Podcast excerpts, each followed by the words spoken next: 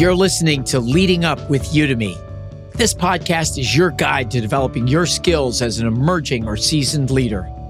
I'm Alan Todd, your host and the Vice President of Leadership Development at Udemy. Together, we can work, lead, and live differently to create a better world. Today, we're re releasing an episode from our second season that's especially relevant right now. It's about leadership as a lifelong practice, how your leadership skills can completely transform your mental health, business performance, community engagement, and home life. And lastly, how you can create more harmony in your life so you can become the person you want to be. In this episode, I'm joined by my good friend, Stew Friedman. Stew founded the Wharton Leadership Program and the Wharton Work Life Integration Project at the University of Pennsylvania. He's authored several best selling books, including Total Leadership and Leading the Life You Want. Leading Up with Udemy returns for season five in a few weeks on Wednesday, January 10th, and we've got some amazing guests lined up in the new year. In the meantime, I'd also recommend checking out our previous episode where I speak with Greg Brown, the CEO of Udemy it's another great episode. If you haven't already, follow Leading Up with Udemy to get notified when season five begins on January 10th.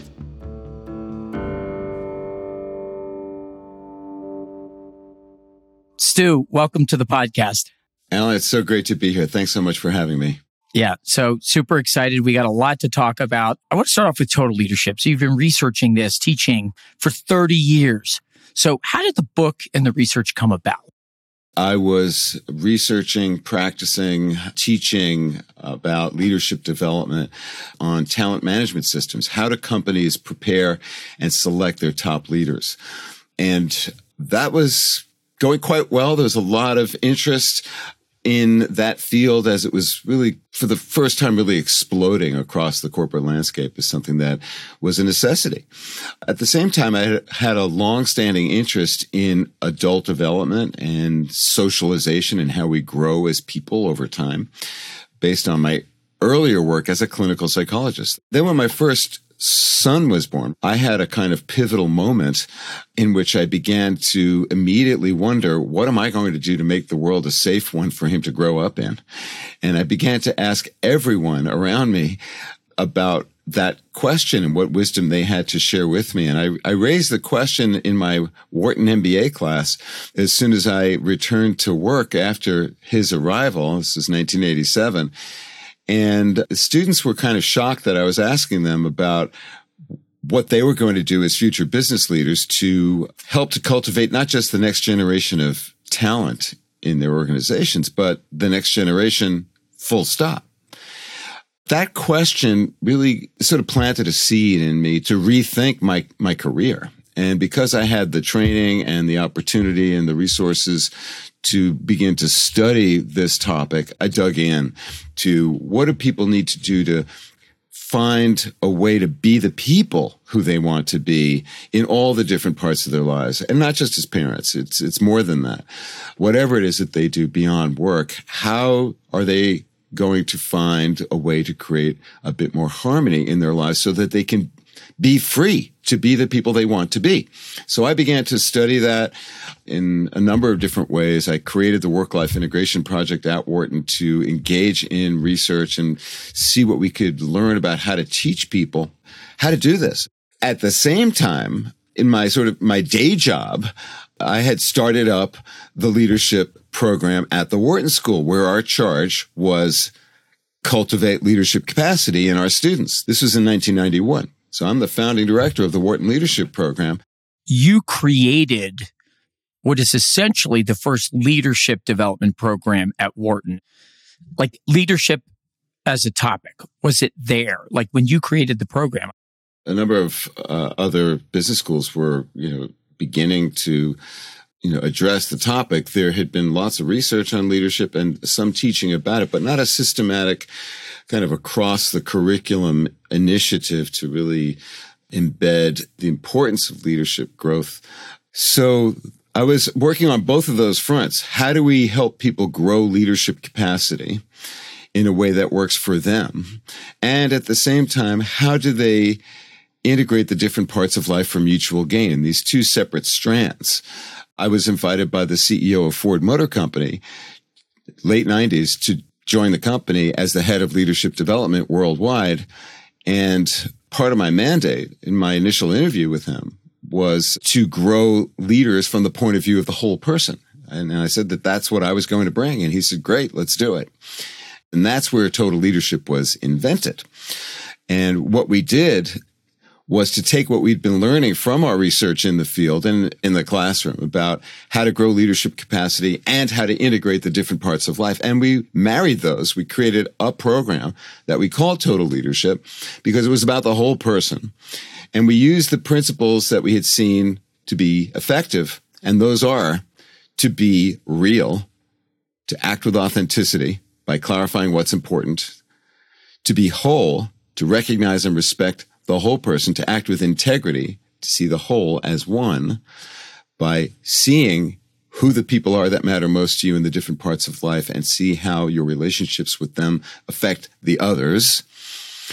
And finally, to be innovative, to be acting with creativity by continually experimenting with how things get done. Because that's what we saw worked in the field. And so we created a systematic way of people exploring first their values and their vision, describing the stories of where they came from, their vision of the future, their view of the current reality in terms of what was important to them at work, at home, in the community, and for themselves personally, their mind, body, and spirit. To explore those issues, to write about them, to be in a small coaching, peer to peer coaching unit where they provide feedback to each other on these questions and to develop a commitment to supporting each other and to challenging each other and hold each other accountable to you know exploring and making themselves vulnerable to exploring these essential questions. Secondly to then identify what it means to be whole by specifying who the most important people are in your life in your work domain your home domain your community and for yourself. And that then leads to their doing intentional, mindful, consciously designed experiments to pursue four way wins, demonstrably improved performance at work, at home, in the community, and for yourself. And that's where they go off and have a lot of fun innovating in how they get things done to try to drive results, improve performance in all the different parts of life by finding greater harmony among them. So it's fascinating. So I'd love to hear an example. You've had thousands of students, and I know some of, I mean, so many of them have had life changing sort of things. So I want to hear an example of kind of being real, whole, creative, mm-hmm. authentic at work, at home, at play, self. There's a magic to your work that I see as this kind of synthesis across these domains, right? The weaving of the fabric of your life. And that's what's unique about total leadership. So I'm wondering if you can talk about like the great examples that you've seen where the, where you get this right and magic happens. One of the wonderful things about this approach is that it is entirely customized by and for each participant. And the meta lesson there is that everyone's on their own leadership journey. Every person takes up a different challenge in terms of discovering their values, their vision, the people who matter most in their world, and then innovations for how they get things done, experiments for how they get things done with the conscious intention to make things better in all the different parts. There are nine different kinds of experiments that we've seen when we've researched what do people do when you ask them, go out there and make a four way win happen in your life. Well, what does that mean? How do I do that? In the book, there are illustrated, you know, examples of how you do this and how you set up a game plan and a scorecard for actually undertaking an experiment. And of course, the purpose of those experiments are to learn what takes to create change that is indeed sustainable because it works not just for you, not just for your family, not just for your business, not just for your community, but for all four parts. And sometimes these experiments fail and produce the best outcomes because you learn. So what kinds of experiments? The most common, I would say, is the insight that many people have pretty quickly on, especially when they start talking to their their stakeholders, uh, people who have a stake in their future, that they need to take better care of themselves. And as a result of that, I'm not only going to improve my, say, mental health or physical health, but I'm also going to see a change that I expect to see in the quality of my relationships with people at work. My being better attentive and perhaps less impatient with family members, more available to friends. That's a good one, Stew. The whole idea of the whole person, you know, I've had the luxury of looking at just hundreds of reviews of people who've taken total leadership, right? So we've done this. We've run your program with, you know, big Fortune 500 companies. They're emerging leaders, those new leaders that are stepping up to management and watching people go through and saying, you know, the fact that there's a framework and a set of tools and structure has really been helpful. But this idea of kind of weaving this fabric across these different dimensions of life, I think is, is unique to total leadership.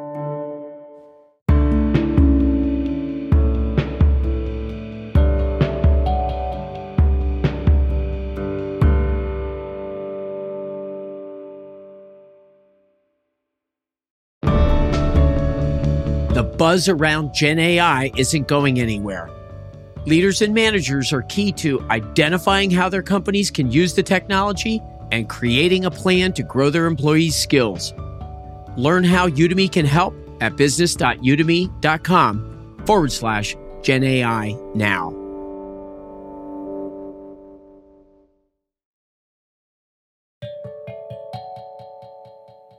We know that women make up you know, a majority of the college graduates, you know, a little, a little over 50% and the workplace, and it's something like 3% of the top CEOs. And you've done a lot of work in not only this balance, but women leaders. And a number of our podcast guests that we've had in the past are top leaders in really big organizations. They've been really successful. Mm-hmm. And one thing I noticed across all of them, they talked about how difficult it was for them figure out this work life balance for themselves. And I'll use the word work life balance and you can sort of chew that apart. But they struggled with fitting into the good old boy network, working past six o'clock at night and trying to figure out like, how am I going to be a superstar at work and a superstar mom? And I wanted to get your thoughts on what do you think people find challenging about work life integration, balance, harmony, struggling? And these top performing women that I've spoken to, they had to figure it out on their own. I know you know so much about it, so I'd love to see if we can help a few people get past this. Well, there's no doubt that the women of, of my generation and the generation before were, you know, paving the way and it continues to be a struggle. I mean, we are far from a world in which there's real parity for men and women in, in the business world and in, in politics. And, but there's been real change. But it's it's just the beginning. There's all kinds of battles as you're you know you're an outsider, you know you're not given the same level of respect. People steal credit. We are seeing in the business world today a much greater awareness of and interest in you know making the pipeline for leadership a lot richer, a lot more diverse. So what does it take? Sponsorship, mentorship, networks of support. And so there's much more conscious effort being made to help people to cultivate those networks of support, which is also an, an essential ingredient in being able to integrate the different parts of life. One of the things that we found and that we teach about is how you cultivate networks of support, people who want to help you because you're trying to help them back to the question of work life balance versus harmony, it's much better to think about the possibility for harmony or what I like to call four way wins. What can you do that's going to make things better at work, at home, in the community, and for yourself? Not or, but and. And when you think that way, when you put on a different set of lenses and look for ways in which you can make things better within your control, in all the different parts, you are much more likely to find them than if you assume I've got to give up everything in order to be a success in my, my career. So when you look for those and then you actively pursue them in a way that is intended to make other people successful as well as you, that's why those stakeholder dialogues are so important. It's much more likely to happen than if you assume balance. The other problem with balance is that uh, when I go to my boss to try to you know, arrange for uh, a change in, say, my work schedule, and I say, I need Fridays off. And if you don't give it to me, I'm going across the street to work for, you know, the company next door. You know, that, that just sets up a fight.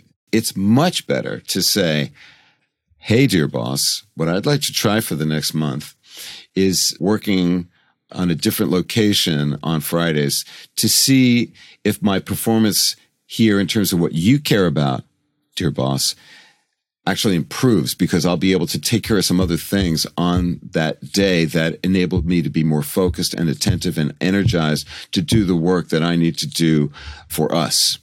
Can we try that for a month and then see if my performance doesn't improve as a result of that change? And if it doesn't, then, you know, we can go back to the way things are now or we can try something different. It's a different conversation when you're focused on mutual gain as opposed to, I need this from you. Can you talk about that, Stew, just for a moment? I think a lot of people, early career, a lot of our listeners would be, they, they struggle with how to have that difficult conversation, that tough conversation, and you framed it through a mutual gains approach. I'm wondering if you can talk a little bit more and give some advice about how to get what you really want, how to use tact and influence and persuasion. I know these are things, but they, they might be helpful for those that are struggling to have that conversation. Let's double click and talk about how to help people to have better conversations, how our listeners with their managers about getting things they want.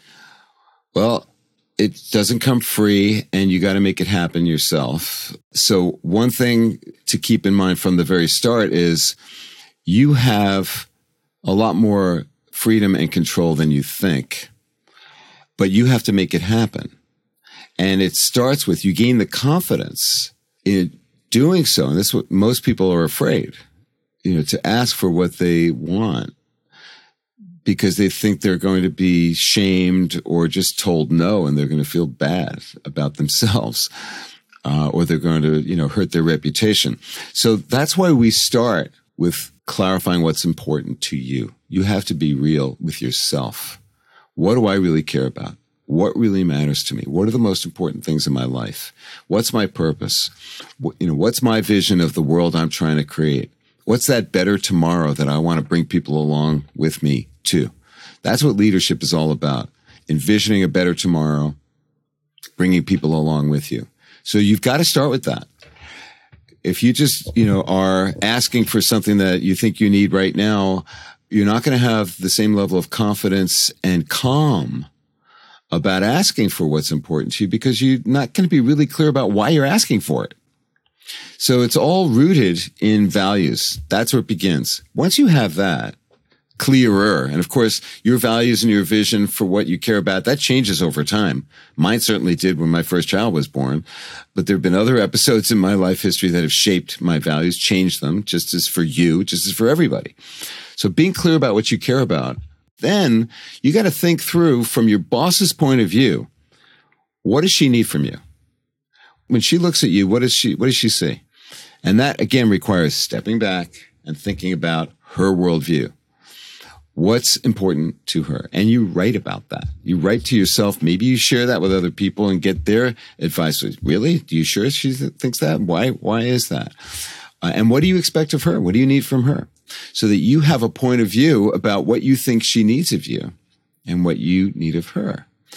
And the, the essence of the stakeholder dialogues and the magic in these conversations and getting more skilled at having these conversations is to enable people to see first that you care about what they're thinking, how they feel, and then to give them something to respond to so that they can tell you what they really think. So here, dear boss, are the four things that I think are most important to you. Do I have that right?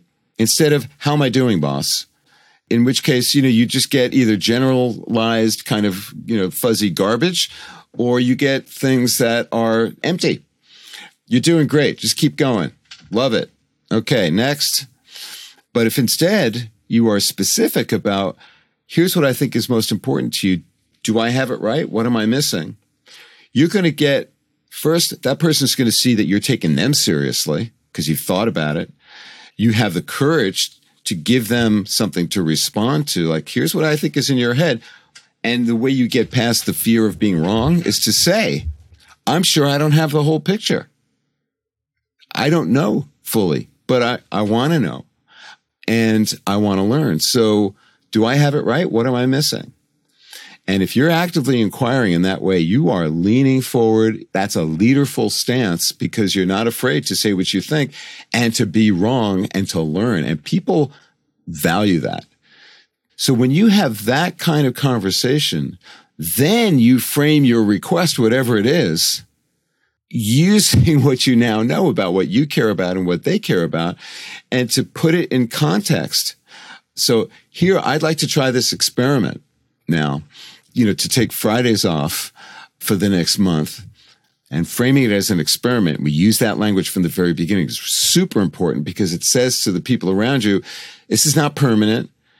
I'm going to be a part of figuring out whether it's working or not. It's a partnership. And we're going to learn based on data from what's happening with the experiment.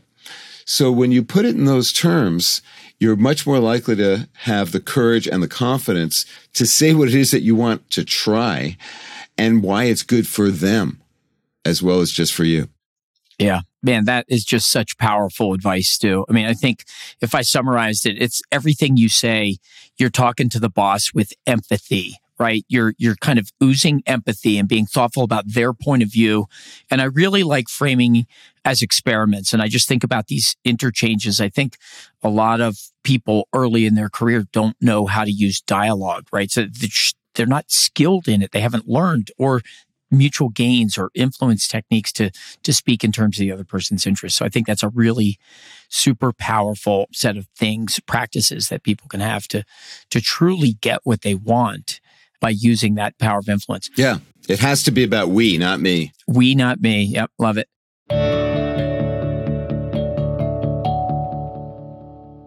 Last thing here about increasing the odds of success, creating peer to peer networks. Any thoughts, like just to summarize total leadership? Let's say I want to go practice. Like, of course, you can take the course. Of course, you can buy the book. But I want to give some tips. Like, give me a tip or two to how to cement a new habit. I know that most behavior change doesn't stick. I know that there's all kinds of, you know, sort of problems, you know, making change in one's life. And you've been in the business of studying behavior change and practicing and teaching this from a leadership perspective. How do I cement the new habits or how do I build that network that's so important to me? How do I build this new ability to engage in these kind of very productive conversations for we wins? Just final, final thoughts on some success factors for people.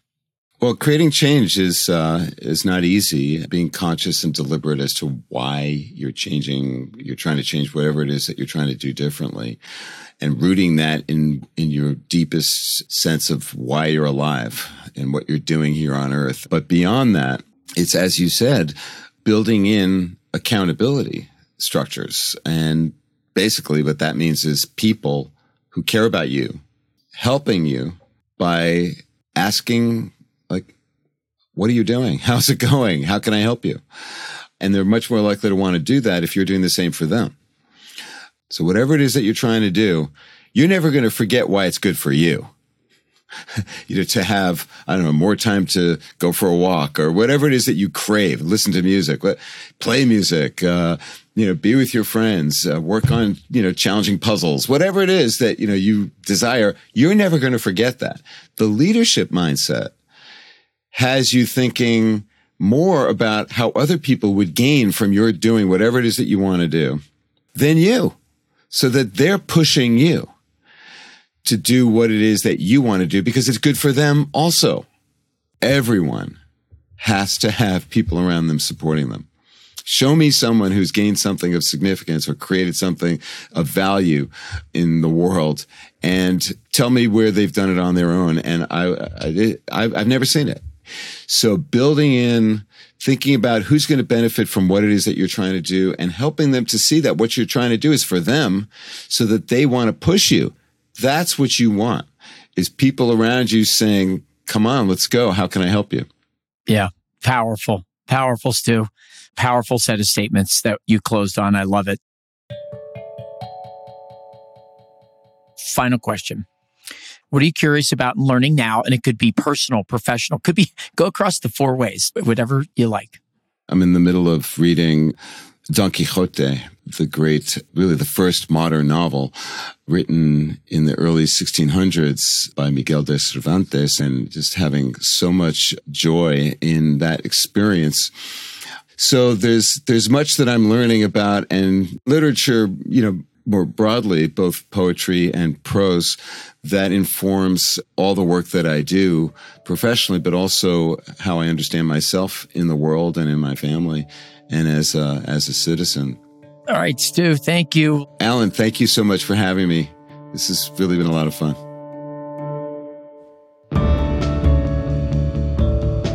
If you enjoyed this episode and you're ready for more, listen to our previous episode where I speak with Greg Brown, the Udemy CEO. We talk about diligence and controlling the controllables in our personal and professional lives. Leading Up with Udemy will be back for season five on January 10th. If you haven't already, follow Leading Up with Udemy to get notified when the new season begins in the new year. The Leading Up podcast is produced by Udemy in partnership with Pod People. Special thanks to our production team Alex McManus, Amy Machado, Brian Rivers, Michelle O'Brien, and Carter Wogan. Our original theme is by Soundboard.